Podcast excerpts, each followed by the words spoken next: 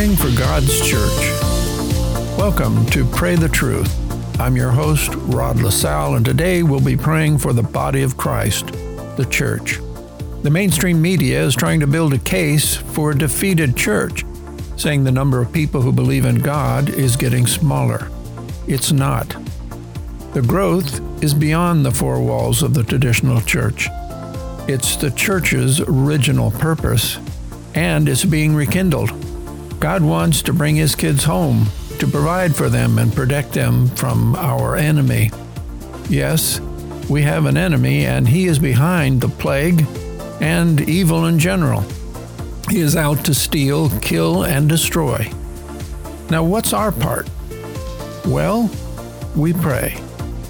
So let's get started with Churchless Church.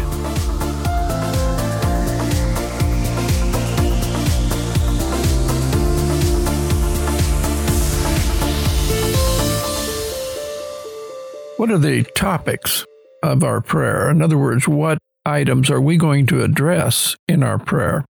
First, we need to define the church, who we're praying about. We need to talk about how to equip the church.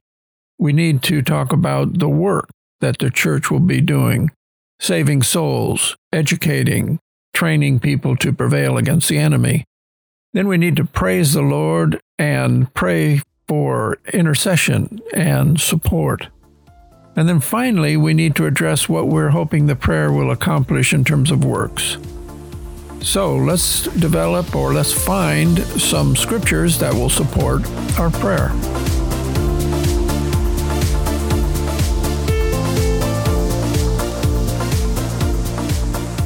We're going to start with a verse Ephesians 4, 5, and 6 from the Passion Translation.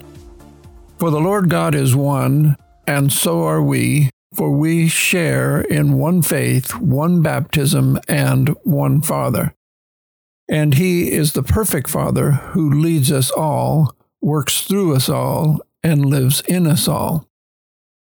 This is an interesting thing because uh, the point that we really need to understand is that he works through us all. Secondly, that, and I think I'll just use a quote from an old uh, document, not canonical, but a document that was favored during the second and third centuries called the Shepherd of Hermas, was very popular with Christians. And it says, The church of God shall be one body, one understanding, one mind, one faith, one love that pretty well says it all.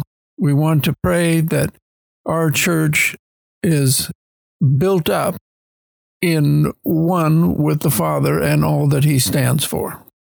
We need to include also a word or a verse regarding salvation. The word of the Lord is near you, in your mouth and in your heart. That is the word of faith that we proclaim. Because if you confess with your mouth that Jesus is Lord and believe in your heart that God raised him from the dead, you will be saved. For with the heart one believes and is justified, and with the mouth one confesses and is saved. For the scripture says, Everyone who believes in him will not be put to shame. That's the English Standard Version. The meaning is, of course, obvious that we, as part of our ministry, are working to include more of God's kids in the promise. Moving on from there, we'll go to, oh, the last one, by the way, was Romans 10 8 through 11. Uh, we want to include the gifts, and we need to ask for wisdom to be able to address what the Lord would have us address. He handed out, this is Ephesians 4:11.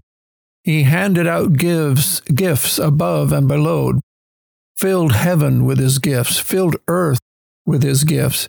He handed out gifts of apostle, prophet, evangelist, and pastor teacher to train Christ's followers in skilled servant work, working within Christ's body, the church, until we were all moving rhythmically and easily with each other, efficient and graceful in response to God's Son, fully mature adults, fully developed within and without, fully alive and like Christ.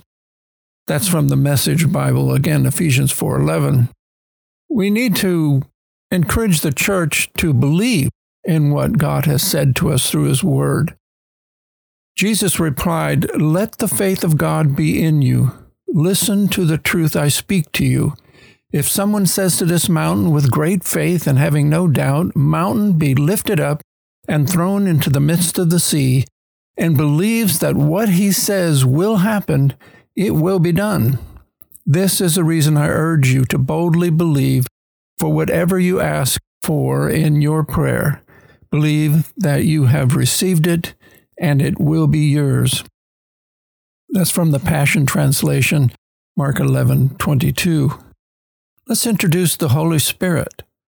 The Holy Spirit on Pentecost formed the church, and the power that he brings, the power of love, is what transforms us to do the work of God.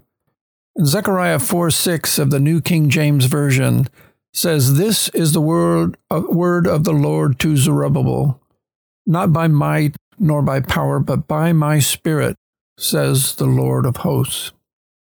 And then, lastly, but certainly very important, is love. 1 Corinthians 13 4, the New Living Translation. Love is patient and kind. Love is not jealous or boastful or proud or rude. It does not demand its own way. It is not irritable, and it keeps no record of being wronged. It does not rejoice about injustice, but rejoices whenever the truth wins out. Love never gives up, never loses faith, is always hopeful, and endures through every circumstance.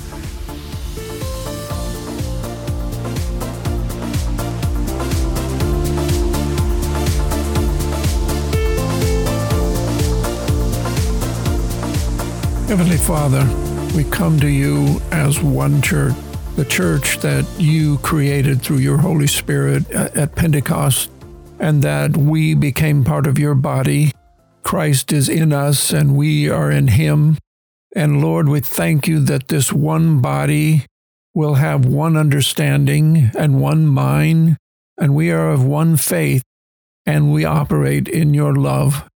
Father, we know that we're to go to the lost that you have called to be part of your church and we will say the words in your truth, words in the word that will cause them to come to you, to want to be with you, to join us for eternity.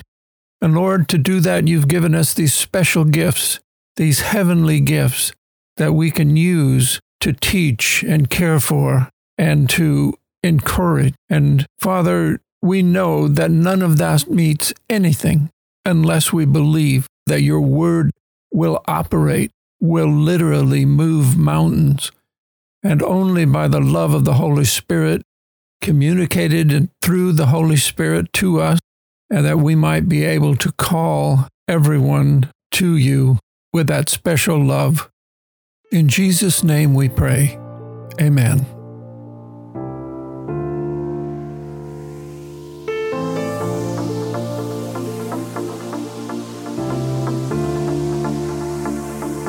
This is Rod LaSalle, your host. I'm so thankful that you were able to join me today. I know that this prayer that we prayed is outworking already. It's causing the church to strengthen, and we will see the benefits of it. So remember in this coming week to pray the truth.